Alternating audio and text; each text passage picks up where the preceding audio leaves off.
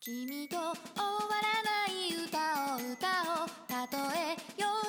明けようとしてもお祭り気分で行けばいい今この時が大切だから富士山号は富士山のふもと静岡県富士宮市を中心にさまざまなゲストをお招きして語らう農系ポッドキャストです今日は実はツイッタースペースで急遽収録しておりまして、えー明日が日曜日で、えー配信の日なんですけど実は石川農園さんを終えて、えー、と洋菓子屋さんで地元のものを作っ使って、えーお菓子を作ってる方をゲストにしてたんですけどお子さんが体調崩されてちょっと収録ができないということで、えーちょっと飛んでしまいまして内容に困っておるところをですね、えー実は4月の16日から8夜連続で農業共済さんとおタッグを組んでですね収入保険についての内容を配信するんですよ8 8日間連続でなので、えっと、ちょっとその前段階としてみんな収入保険のことどう考えてるかなみたいな話をおどっかでできたらいいななんて思ってたらそのゲストさんのところがちょっとスケジューリングがうまくいかなかったので今日は、えっと基本的に収入保険に入っていない生産者の皆さんといろいろと語っていきたいと思っております。ツイッタースペースでリスナーでいらっしゃる皆さん、ぜひ、えー僕のツイートをリツイートしていただけるとありがたいです。ということで、まず1人目のゲストをお招きしたいと思います。とっくん、よろしくお願いします。はい、よろしくお願いします。福岡県のお野菜農家とっくんです。えーポッドキャスト番組、ラジオニューノーマルという番組を配信しております。よろしくお願いし知ます。っておる知って願るいします。とっくん、どうなの収入保険、今どんな状況ですか何ですかその収入保険ってなんかちょっと怪しい。そんなお金もらえることなんてあるわけないじゃないですか。 いや、いい、いい、あれですね。あるわけないです。入りが。はいえ、とっくん信じられないは、です。えっと、青色申告ですかはい。ですよね、うんでもとっくん正直ラジオニューノーマル聞いてると、うん農業外収入もありますねあるある。そこら辺難しいとこですね確かに。うんそこら辺また詳しくこの後聞ければいいかなと思いますはい。じゃあもう一方ゲストさんをお招きしたいと思いますふあの過去ゲストですけどもふもとも農園の田辺さん今日よろしくお願いしますあ、よろしくお願いします。田辺さんぜひふもとも農園の宣伝をしちゃってください、あ、はい、静岡県富士宮市で、あの、有機農家やってます。もとも農園です。どうもよろしくお願いします。よろしくお願いしますよろしく明お願いし日ますマルシェですね明日マルシェなんですよ、静岡市で。 はい。ちょっとその準備を今していて、はい。そうっすねやりながらのですけど。袋梱包したりしてるのであのガサガサ音が入るかもしれませんがそこら辺はそうですねご愛嬌いただけたらと思いますあと、焼き芋と、はい、仕込みやってます。はいいい。っすねはい。田辺さんじょあの状況としては収入保険どうですかあ、入ってないですね。農祭さんから、あの、どうですかねなんて、あの、うちまで来て、あの資料なんかくれたりしましたけど、うんううん んそうですね、みたいな感じで。 一応軽く目は通したものの、みたいな。そこまで収入ねえしな、なんて。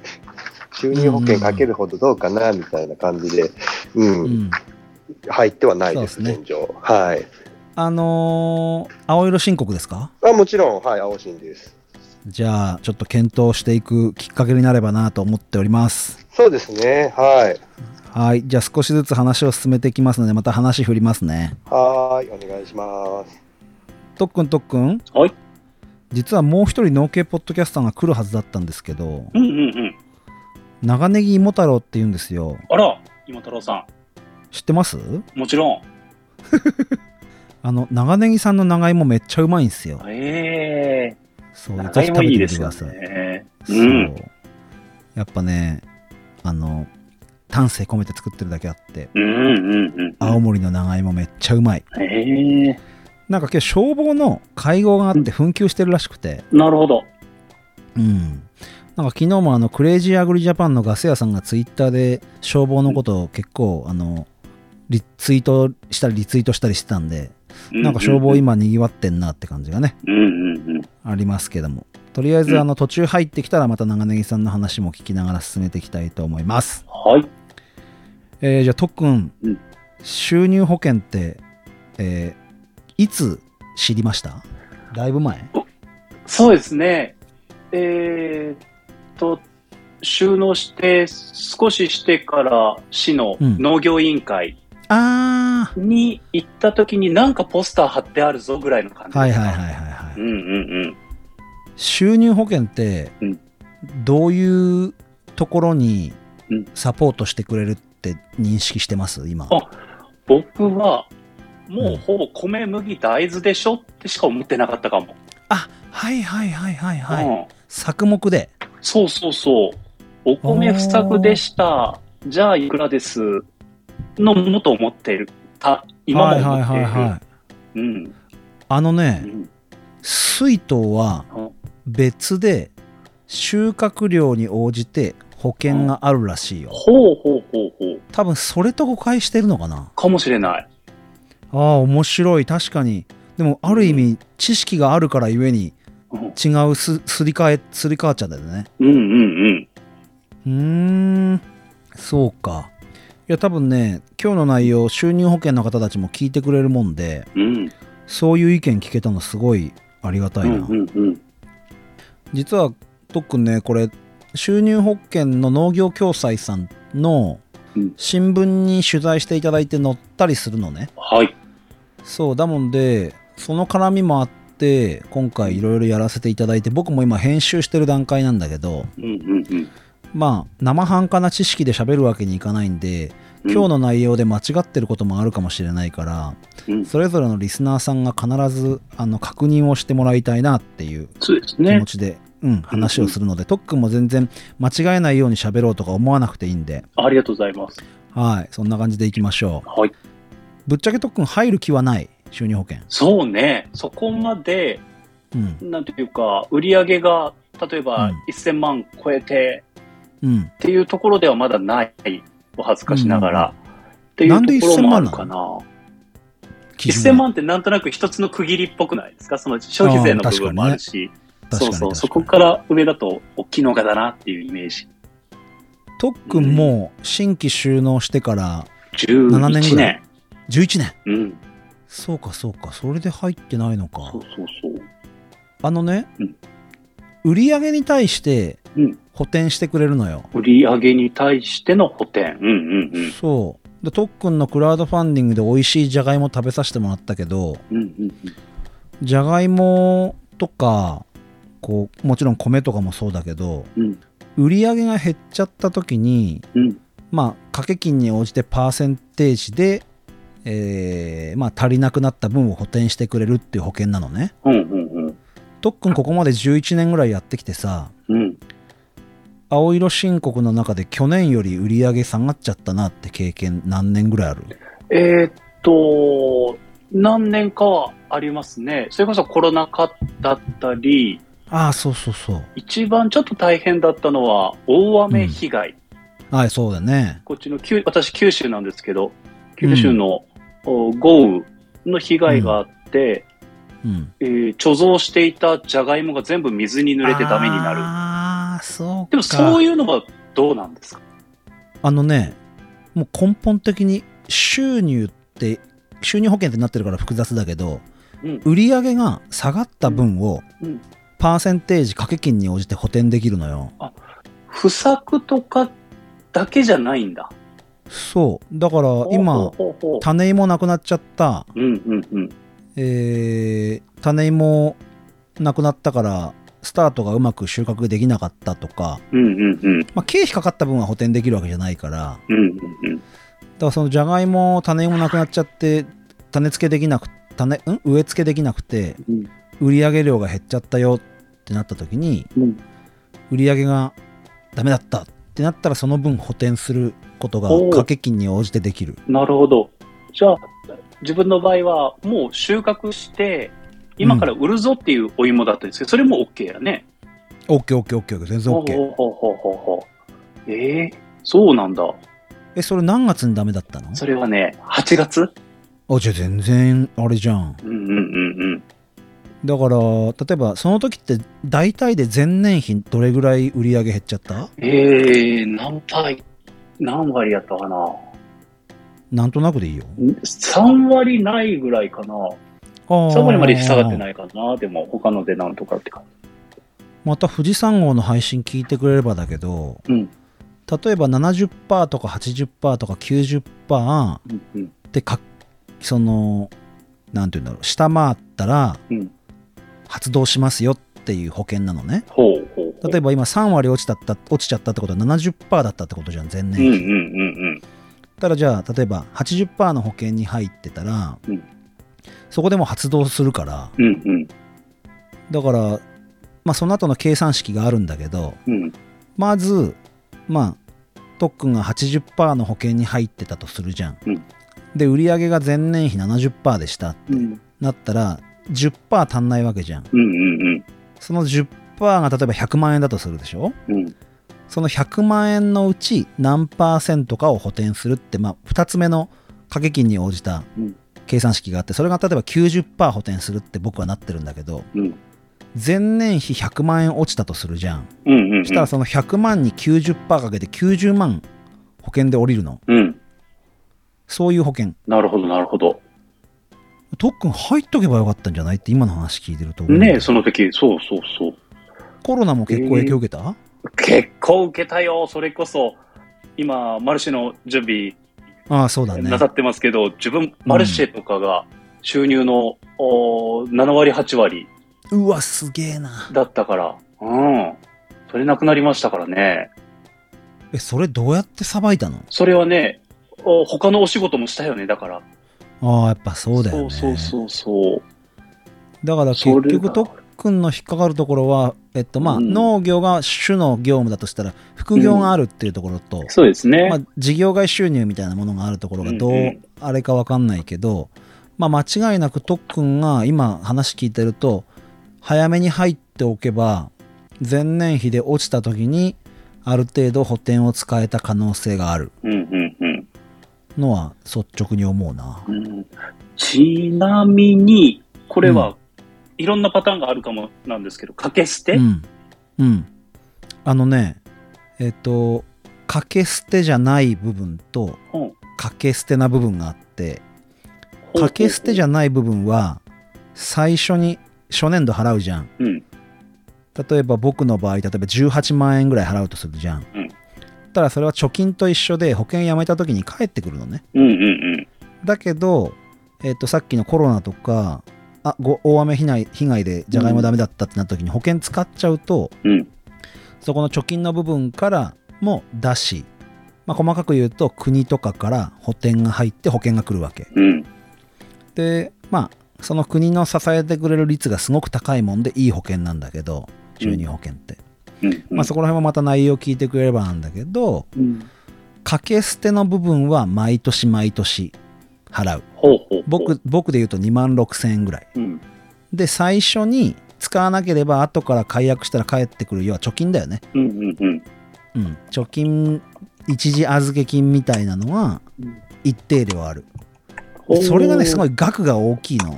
うんうんうん。だもんでみんな保険高えなって思っちゃって多分手出さないんじゃないかなと思ってるんだけうど、んうんうんそうこれでなんとなく説明わかるうん。なんとなくわかる。でその掛け捨ての分はうん経費に上げれるのうんうん確かねだからリスナーさんまた確認してほしいけどそう掛け捨てで保険にかけた分のそう損金として上げれるうん。うんうんそううん。そういうことななんですよの。じゃあここでもし一く旦は損金。うんうんそう田辺さんにちょっと振ってみようと思うんですけど、はい田辺さんここまで聞いてなんか聞きたいことありますああ、大丈夫です。はい。大丈夫はい田辺さん。も大体はいずーっともうはい。はい。次世代人材育成授業も外れたでしょはいはい。そうですね。はい。そうするとこうずーっと右肩上がりで売り上げ上がってますいやー、そんなことはないですね。はいはい。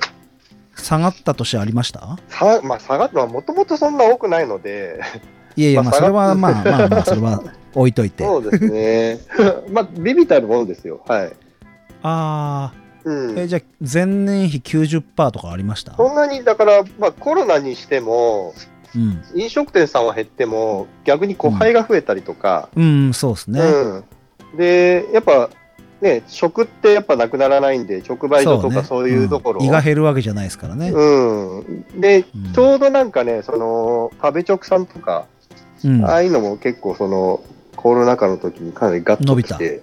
へえ。逆そうで個人のお客さんと食べ直さんと、うん。うん、その辺の売り上げが結構上がったもんで 逆に上がった部分もあったりとか、ああ、よかったっすね。うんあのまあ、セット野菜も僕らみたいな少量多品目でやってる農家さん、うんそういうところの強みはあるかなっていうとこうんうんろ、う、うんん。でもやっ外注ぱり被害なんかで売り上げ減っちゃったことはないですかあー、まあ、 ありますよ。そこもだからね、いけるんすよ。そうみたいですね、今見たら、結構だからさっきお話にあった通り、その種芋がどうのっていうことも、なんか倉庫が浸水して売り物にならないとか、うんうんうん。災害による作付け不能とか、自然災害、病害虫なる終了、あと市場、市場価格の低下、あとうん結果や病気で収穫ができないとか、取引先が倒産だとか、あと盗難とか、そうそう運そう。搬中の事故、あと、あと輸出中、輸輸出人の為替や、輸出はあれしないのであれですけど、そうっなすんかいね。ろいろ、だから、単純になんかあの、何あの失敗したとかでも出るんですね、うん、出ます。売り上げが下がっちゃうので。格付けが。うん、うん、そうそうですね。うん、自然そうい災うと害このなせんいで、ただ自分がちょっと失敗しちゃったみたいな。うん。故意になんかこう、保険が効かないような故意に売り上げを下げてる場合は多分審査の対象になると思うんですけど、基本しっかり事業を継続してきて頑張ってる人がはい、起きてしまったことに対してはかなりその売り上げを補填するっていう意味では、まあパーセンテージにもよりますけど、そうですいね。いんじゃないかはなって。良さそうです。そうですね。え田辺さんは現状入らない理由って何なんですかいやー、うん、やっぱ、それなりに、まあ、さっきもなんかその1000万のうん。部分ありましたけど、僕もそんなに売り上げが多い方ではないので、うん。うん、でそこまでなんですかね、減ることはあっても、その極端に減ること、まあ、そこまで経験したことがないんですよね。ああ、そういうことか。うん、あとやえっでぱり、も売り、うん売り上げが小さいってことは掛け金も小でさくて済むんですよ。ああ、実際にそうか、でも、でもやっぱなんか、毎月うん万円とかって言われちゃうと、なんか、うん構えちゃいますよね。あちなみに毎月じゃないです。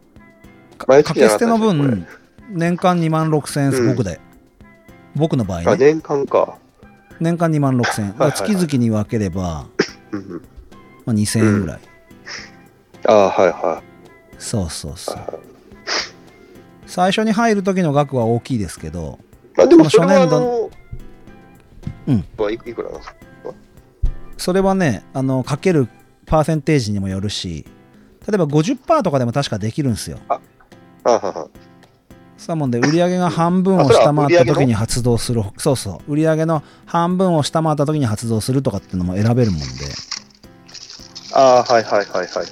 そうそうそうそうか。でもさっきのもその積み立てできるってのが知らなかったんで、うんまあ積み立てっていうよりもこう、まあ、積み立てですねそう積み立てうん。だけど要は保険を使っちゃう時にはそそんいつがなくなるなうんないやつねもうゼロになるってことあとねそうだね。場合によるのでそれは買った分だけ要だけで相談ですねうん。はいうん、はい。うんじゃあとっくんにまた話戻そうと思いますけどとっくんどうですか聞いてて質問はい。はいうん。あの、自分も、こうふもともの農園さんも、えー、勇気うんそうでやってるっていうのを、やっぱりそういったリスク管理の部分もある意味あると思うんですよね。そういっそたうなん減だよねった時、なんとか、そう、マイナスの部分を減らすっていうリスク管理も含めて、それをやってるっていうところもあるんですけど、うんやっぱり、えー自分たちが下がった時に役に立つっていうのはもちろんのこと探索だったり、えー、2つぐらいの柱でなさってる方々にはすごいメリットでかいんだろうなっていうのは改めて思いますね。うん。し僕はなんかこうこの話を収入保険の話するときにやっぱ新規就農者の立場に役に立てばいいななんて思っててうんう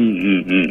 その栽培技術が成熟してないとうん。うん失敗って必ずあるじゃないですかうんうん。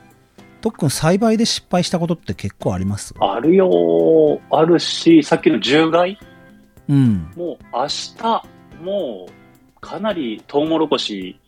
だったんですけど、あー充実してきて、明下には収穫だって思ってた一旦分の畑、あ一面のトウモロコシが一晩でやられましたからね、イノシうわシに。ああ、本当にえそん膝から崩れ落ちましたけどね。損益としてはどれぐらいになるのそれって。それどのくらいだ50万とか。えー、どのくらいだろう。えーす普通のね、スイートコーンとはまた違うんで、ちょっと、あれなんですよね。うん。そうなんだ。さすがに50万まそでれはいかんけれどもっていうところがあなーい、菊池の場合だと。でもそれきついわな。そう、そう、そうん。で、あとまあ、う。うーん。特訓とかはあんまりないのかもしれないけど、僕、いちごやってるからさ、その単価が急に下がることあるじゃん。うんうん。と、売り上げも下がるんだよ。うんうんうんそうんの。経済今回ウクライナがあるけど経済状況自分がどうにもならない経済状況によって売り上げが下がった場合もサポートしてくれるっていうとこもいいかなと思うう、んうん。確かに。あとは、さっきの中にもあった、怪我でもいいっていうのは、びっくあそりしまうそうそしたうそうね。怪我でもいいんだっていう。そううんうん。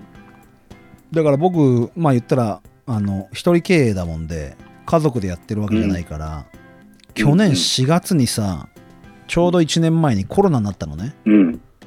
ただもうパートさんたちで収穫してもらって出荷してもらうしかなくてうんうん。もう JA 職員にもハウスまでいちご取りに来てもらったりとかサポートしてもらってなんとか当時10日間の隔離期間を乗り越えたんだけど、うん。まあ、それが事故とかで本当に全然できませんっつったらもうその4月5月6月のいちご諦めるしかないってなったらもうガタンって売り上げ落ちるじゃんねうん。それがまあ補填できるっていうのは大きいかなってなるほど、なるほど。お長ネギさん来ましたうんお疲れ様です。長ネギさん今喋れる状況ですか大丈夫ですかあ、もう子供も寝ましたので大丈夫でごあざあいりがまとうごす。ざいます今、はあのーある程は度い特訓とふもとも農園の田辺さんの収入保険に対する、い、はあい、のイメージとか考え方とかどういう状況でいるかっていうのを聞いてたんですけどはい、長ネギさんあのまず自分のポッドキャスト番組とか自分の生産物の宣伝をしていただいてもよろしいでしょうかああ、えっ、と、はいラジオ耕すという、えー青森県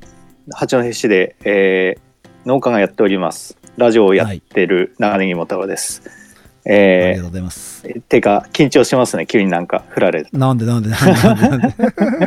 最そ近んなゲスト人でじゃ呼ばないいじゃないですかや呼ばゲストで呼ばれてないんでなんあーかこういうの確かに喋り慣れてないんですよね今あ全然今日雑談スペースなんで気にしないでくださいいや、ほんとね、いや、しな、なんすかこれ、収入保険って何なんですかね怪しいよね。怪しいよね。怪しい、怖いよね。収入保険入ってないってことでよろしいですね入ってない税で、はい、お願いします。多分今日多は分勉強させてください。このメンバーで収入あるの長ネギさんじゃないかうな。ん。いやー、収 入あるように見えて、実際の利益は、てんてんてんっていう感じですかね。 あ、いいとこ来ましたよ。とっくん。おい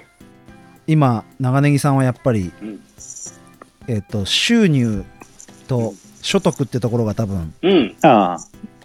ね、ええあれだと思うんですけど、長ネギさんこの収入保険って売り上げに対してかかるって知ってました、ああ、知ってます。はいお。さすが。そこはやっぱもう分かってらっしゃる。はい。でだ、から計算してるんですよ。計算してみて、その金額を見た瞬間、もう愕然とするっていう。ああ、これだった保ら険普通に保 険料、うん、普通に車買えるじゃんっていう金額じゃないですか。うんうんうんちょっと悩ましいですよね。まあその話を聞くと大体あの長ネギさんの売り上げがどれぐらいあるかが僕が計算いやいやなんですけどすごい。 あ、違う、違う、あの、あれですよ、あの、えーけ中古の軽トラ10万円ぐらいうん、のわしかかるわ買えかるない。わかるわかる。わかるあの今、中古の軽トラも高いからあ、な。違う、あの、一人乗りの やつ、一人乗りの、あポの、ルシなェでんして言ったょ、っポルシけェ。いや、違う違う、一人乗り、あ、そう、ミゼット。長井さん、ガチな話、はい。えっと、保険料って、積み立てと掛け捨てがあるの知ってました、あ、それは、はい、大雑把にですけど、掛け捨ての額ってはい。覚えてます掛け捨ての額、いや、ちゃんとは覚えてないですね。僕ね、はい。えっと、今年入ったんですけど、お、偉いですね。昨昨年度決算ではい。入ったんですけど、はい。掛け掛け捨ての銀金額が2万6000円なんですよ、年間。おうおで、えっと、積み立ての要は一時的に預けるお金が18万円ぐらいなんですよ確か、えー。もうちょっとだったかなはい。なのであ要はその毎年かかる額って保険使わなければ2万6000円だったり多分等級も下がってったりするんでうんうんうん。あ等級が上がるっていうのかまあ額が下がっていく可能性がある掛けまあそうですね。うん。そうだから最初にバーンって言われる金額ってもう軽トラ1台ぐらいかもしれないけど、うんうん。実は年間にすると月2000円ぐらいなんですよね僕おお。それはなんそこらか辺入った方がいいような気はしますね。そこら辺ってあんまり細かく見てないですかああ、見てないですね。もうこの金額見てがっかりしてるやっっていぱう。そうだよなはい。そうだからさっき最初に説明したんですけど4月16日から農業共済と協力して8日間連続で収入保険についてのポッドキャスト配信するんですけどほう。そこでもねやっぱ収録したメンバーと話しててもやっぱ最初にポンって出される保険料がうんうん。でかいじゃないですか例えば20万とか25万とか、うんうんそうするとやっぱそれでもうああ別に入んなくていいかなって思っちゃ うでしうょん。えええええ特訓はそこの金額の見積もりは立ててない立ててない。あうん。そうなんだうん。じゃあ長ネギさんは金額を見てやめたパターンって感じですねまあそうですね。あー金額、まあ、あの実際に入って今年あのもらった人がいてですねうん結構良かったらしいんですよ、うんぶっちゃけ、まあ、収入は結構下がって、まあ、リアルな数値言えば800ぐらい入ったらしいんですよ収入保険入ってたおかげで、それでなんとか助かったっていう人もいたのであただやっぱり金額聞くとですねやっあぱすごい金額かけてるんですよね。うんもうこのあー保険割合すげえも、あれなんですよ、支払い率90%とか、結構いい,、いいのに入ってるというか、そうそそうういそうとうころでさっき特訓とその支払い率の話もしてて、はい、そう800はすごいなすごいですよね。びっくりしちゃいました。あーえ長ネギさんはそれを聞いても入らないんですねああーやっぱそっちに回せるだけの体力が今ないんですよね、自分の携帯が。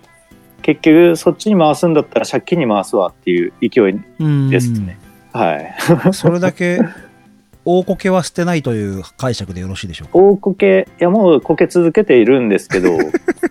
ん、もう、えっ、と、8回回、まあ、うん7回もあって8、8回目で起き上がってる感 じです。七転び八起きいやさっきね、まあとっくんと話してて前年比70%ぐらい落ち込んだ時がコロナと、うん、うん。あの種芋が雨でやられたとか今回青森も大雨被害あったじゃないですうん、かはい、きついですね。そんそんな時にあったみたいな話ではい、長ネギさんその決算っていうよりも売上ベースではい。前年比70%とか60%ぐらいいっちゃった時とかないんですかあの、ぶっちゃけ言って、去年と今年で1000万下がったんで、収入が。おーえ、えぐいんですよね。割合で言ったら、あ、これ言ったらあれなんで、あなんですけど、まあ、うん、結構きついんですよ、うん今。うんうんはいえ。それ入ってたら結構くんじゃない来てましたね。はい。うん正直、あの、3年ぐらい前に結構イケイケの時あったんで、その時に入っ頑張って入っとけばよかったなとは今は思ってますね。サトゥ、やっぱり入った方がいいのは、先ほど長ネギさんが言われたみたいに、何年かいいのが続いた、ちょっとイケイケの時がおすすめですかでもさイケイケの時はそれだけ掛け金も大きいの大きいのうんそうかそうか。うんうんうんうん。そうだから僕なんで今年全然僕ね簡単な話1年目ってあの12月で切れる決算じゃんねうんだから1年目僕イチゴしかないもんで11月12月の売り上げでめちゃ少ないでしょうんうんうん。うん250万ぐらいしかないのよ、うん250万もない、うんでえっと次の年って123456イチゴ取るじゃんね、うん。でそこでイチゴが終わって次の期が11月12月って入ってうんその決算を終えて出したんだけど僕正直まだレベルも低いもんで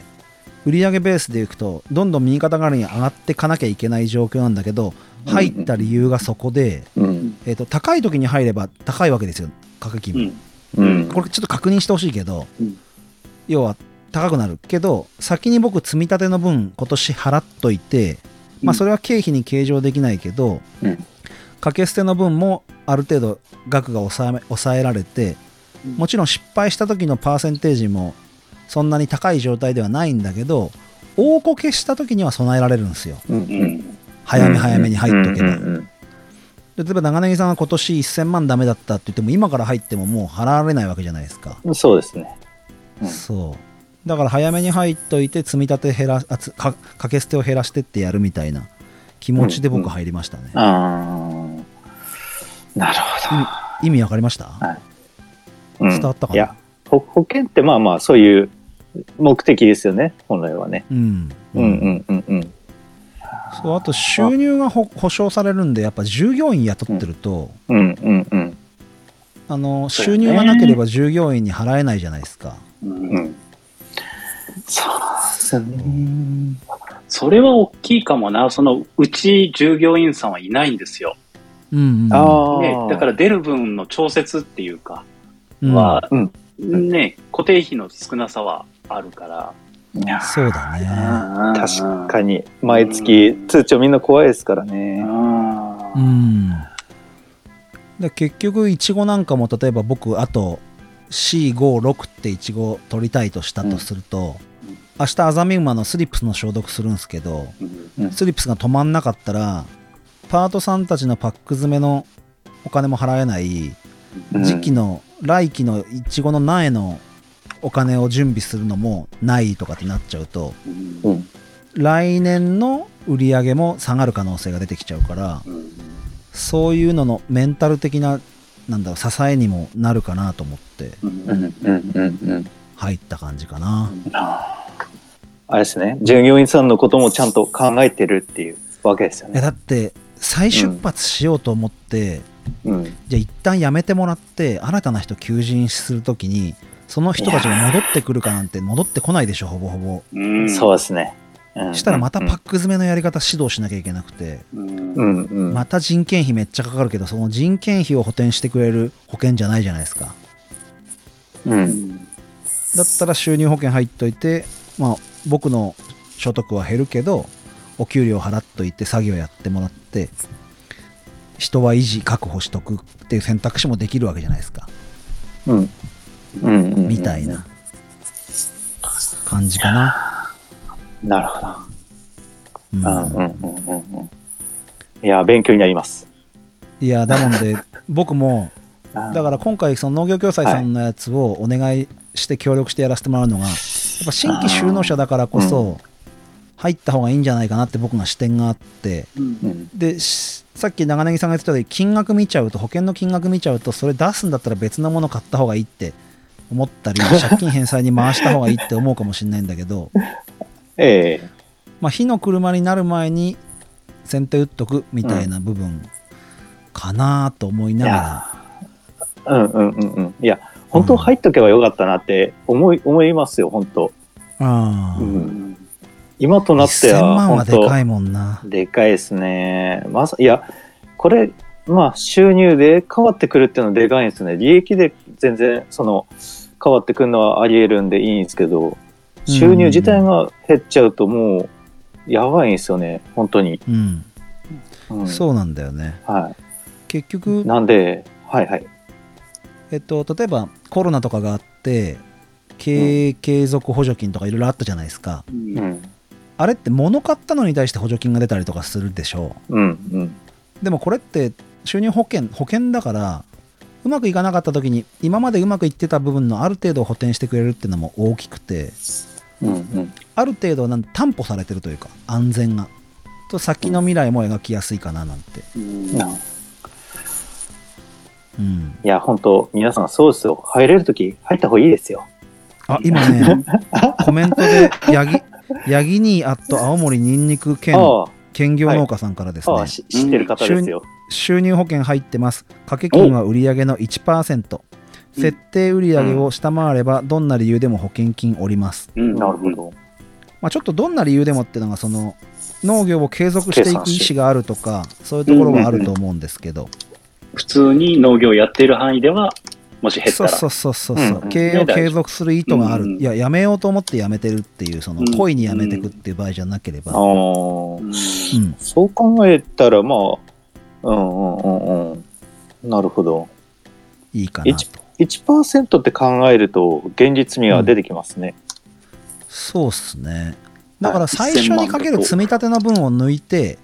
ええ掛け金っていうとこだけちょっと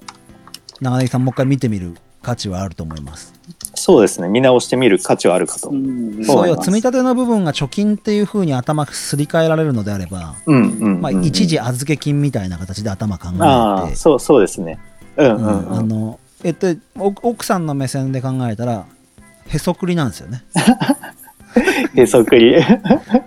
長ネギさんがへそくりを一時農業共済に預けてるみたいな気持ちええええええ軽く考えるとするならば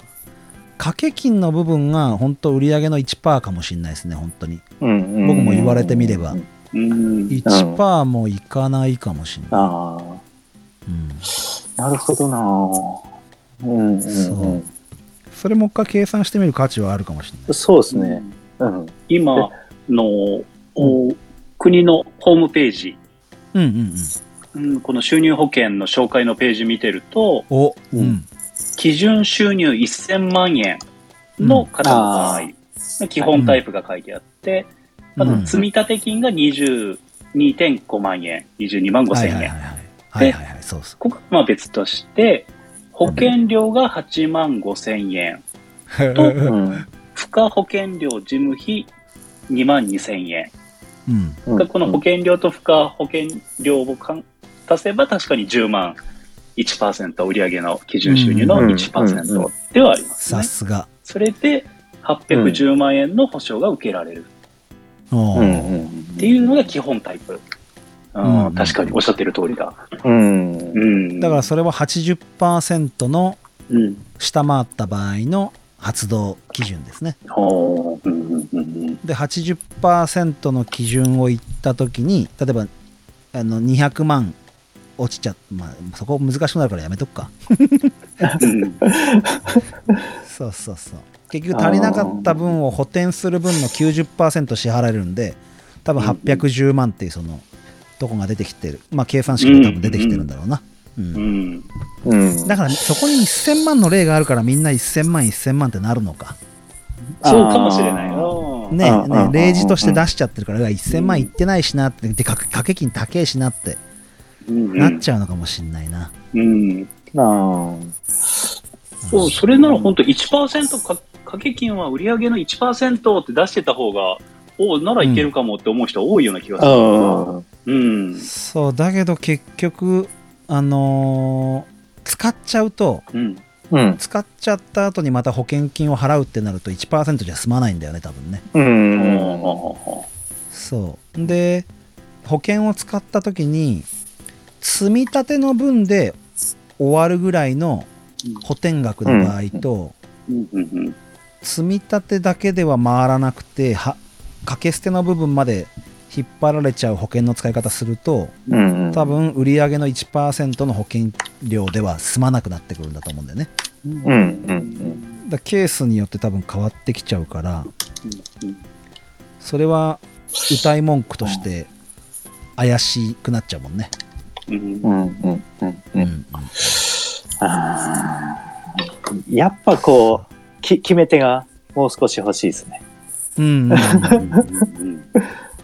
そうっすね。でももらった人の話聞くとやっぱちょっと心動くんだね。いや、めっちゃ動きます。ねえ、800ぐらい。いやー、でかいっすよう。ん。それないっすからね、入ってないから。うん、結局そうするとさじゃあどうやってその800をフォローするかって言ったらさうん。内部留保を残すしかないんだよね。うん、そうですね。そんな無理ですよね。なかなか。そうだから内部留保で残しといて動かせるお金を使っとく作っとくんだったら保険にかけといた方があらゆるケースに対応できる可能性はあるよね。うん。うちはは赤あ赤字じゃねえ売り上げが800万上下したことがあるからその800落ちた時に、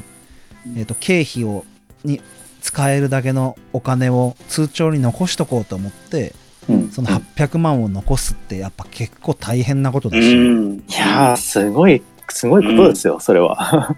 でそれを取り返すわけじゃん今後うん。内部留保で800貯めてて売り上げの800落ちたからそれを800当てたしたら今度また800作んなきゃいけないわけじゃんうん。うん。だったら保険入っといた方が俺いいんじゃねえかなって本当思っちゃうう、ん。うんうんうん保険料は上がるかもしんないけどうんあのシミュレーションも欲しいですね。例えば1000万の農家さんで、えー売上1000万の農家さんで、うんどれくらいが、えー残って、所得として残って、うんああ経費、えーうんそうね税務申告の時の経費でどれくらい節税になってるのかまで計算が出ると、うんなんかちょっとおって思うのもあるんじゃないかな。そう結局ねそこら辺はねやっぱり個別相談だもんで、うん。ううん。ん要はあの保証するパーセンテージによっても全然違うのね、うん。額がいやだからそこを相談しなきゃいけないなるほどなるほど。例えば掛け捨ての分で70%かけて積み立ての分が10%上乗せになるもんでトータルとしてはうんうんうん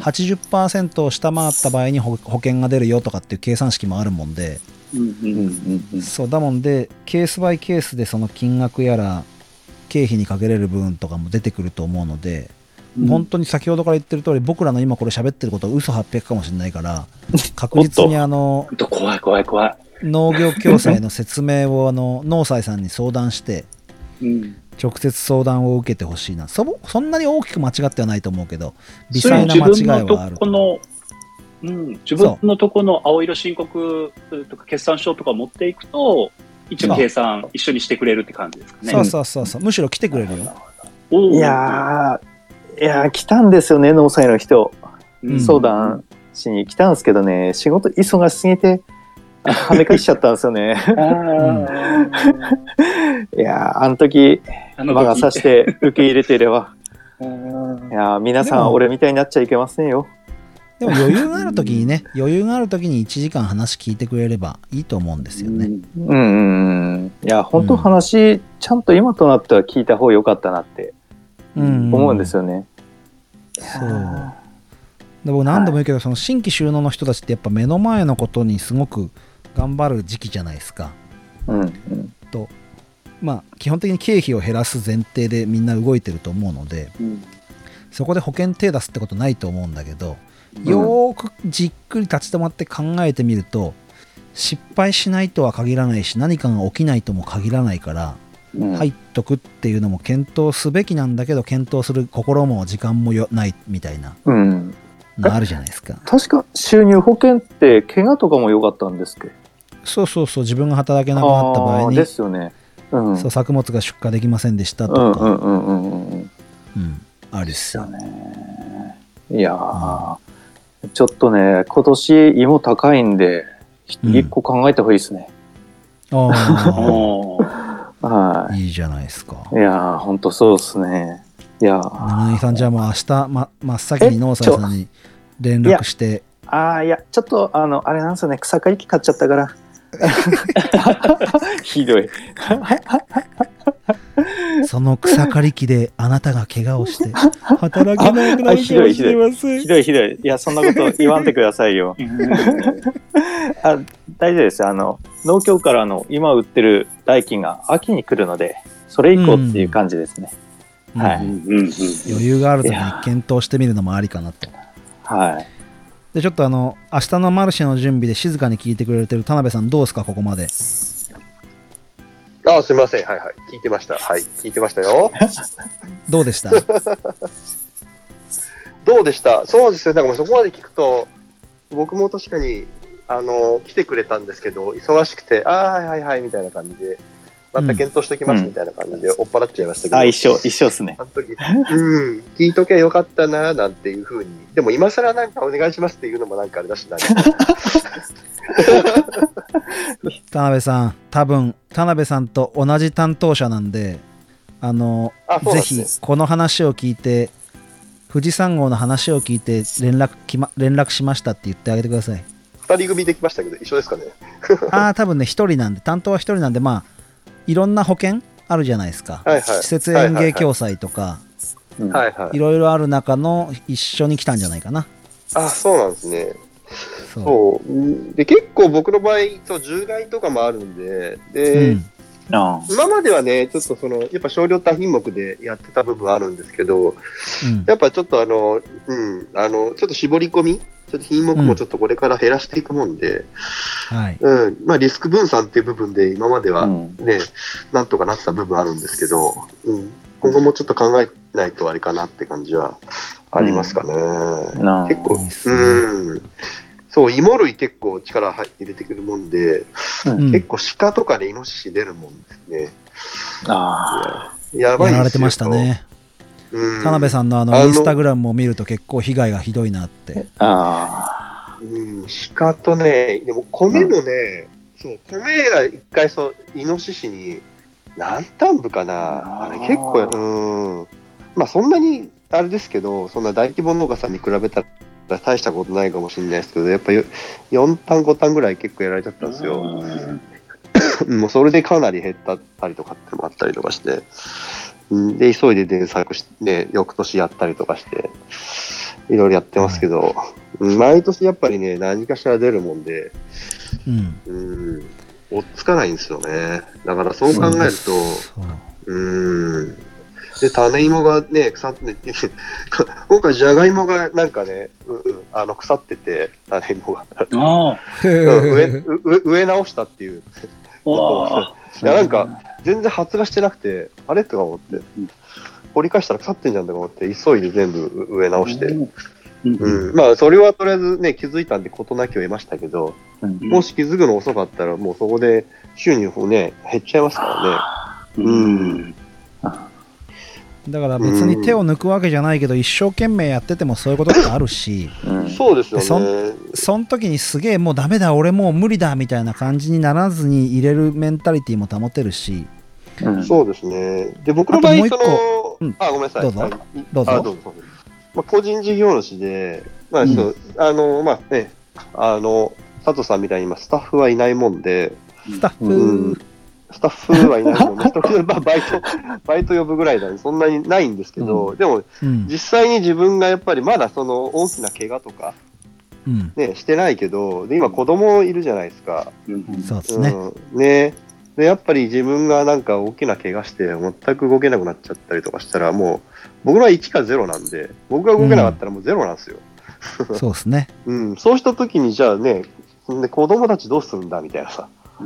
うん。うん、いやそういうのを今、うんリアルに、あそうそういえばそうだなって、そういう時にああると、やっぱり全便便利っていうか、やっぱり助かるよなっていうふうにはう今、ん、聞いてて思いましたね。うん、ありがとうございます。じゃあそろそろ4を更けてまいりましたんで、そうだね、あはい、し締めの方に行きたいんですけど、いいですよ、いいですよ僕。だけ、やっあの、金額の面で、うん、えー積み立てのやつが、ちょっと負担が大きいって話だったじゃないですか。うん、ううんん。今見てたら、保険料のみで9割まで保証するタイプが令和6年から始まると。お、いいとこ来ましたね。うんああ出てますなんね。ぞ実はですね、で、ね、今コメント欄にも八木兄さんから3年分の青色申告が必要なので新規就農者は入れないですっていうコメントがあるんですけどそうだったんですけど何やらうん青色申告1年分で入れるシステムが今できそうですえーじゃあずっと変わってるんですね。あもっと入りやすくなるあ、うんううん、んなるほど。だので青色申告1年分でも入れるう掛け金ん、の、うんうんまあ、パーセンテージのものが新しくできてくるらしいのでえーそうそういう部分の変化もあるからぜひ相談に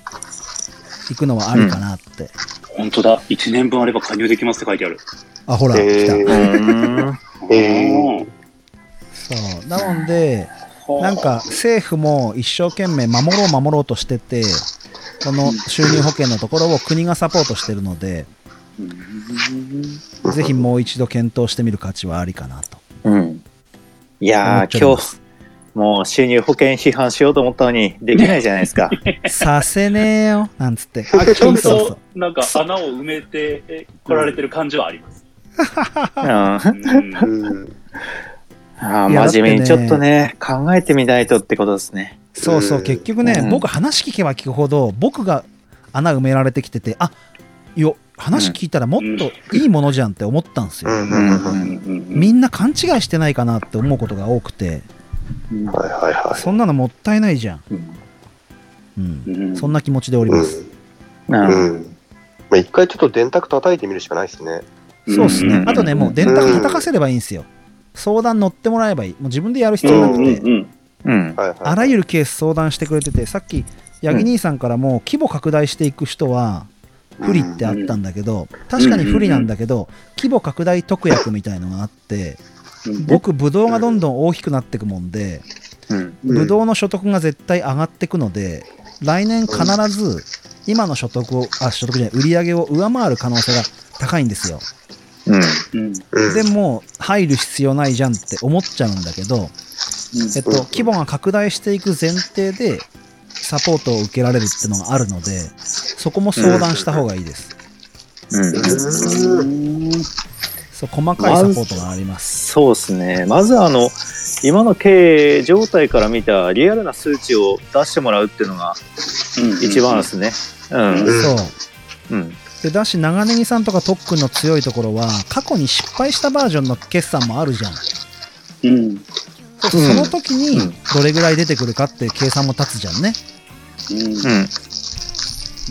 確かにねうんそういう感じですなるほど。いやー、収入保険への、あれですね、理解が深まりましたね、う今ん日。うんうんうんね。そう。あとどうかな細かいところ。じゃあ、そうですね。全体通して何か質問ありますまず、長ネギさんどうですかまあ、イメージは良くなったなとは思いあます。あとは細かいところは、やっぱ、その道のプロ、農災の人にですね、聞いてみてっていうところなんですけど、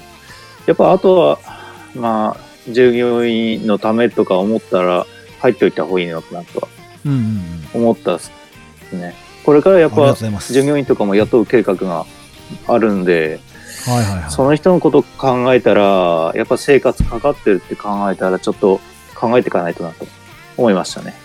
さすが。は100点。 い。えいや、な100な点んも満点。え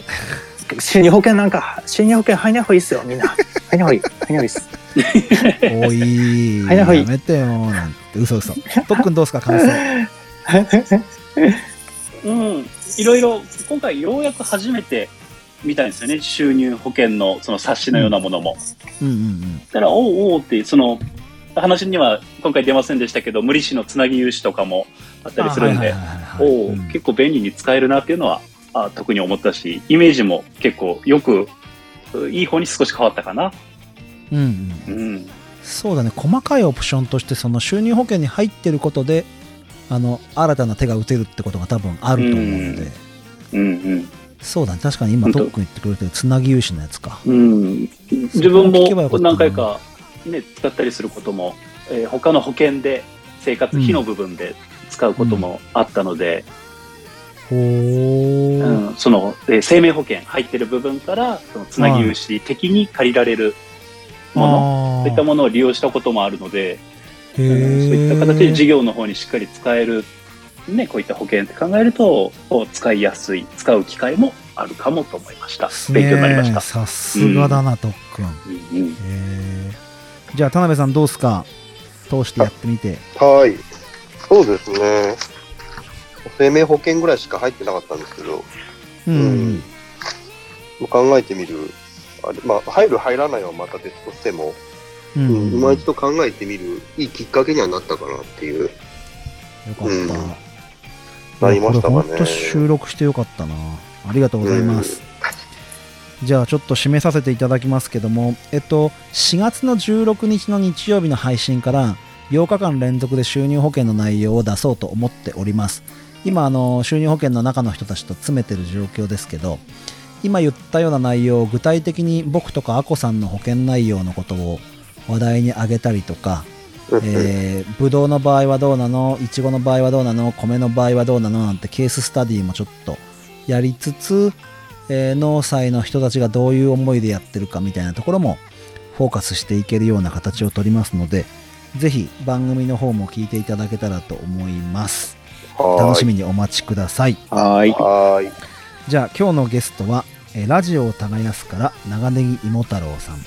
それからラジオニューノーマルから特訓、えー富士宮で富士山号のゲストでも出てくれたふもとものえの田辺さんのお三方をお招きして収入保険に入ってない組のトークをしてみましたお三方ありがとうございましたはい。ありがとうごあざいましたりがとうございました。ありがとうございました。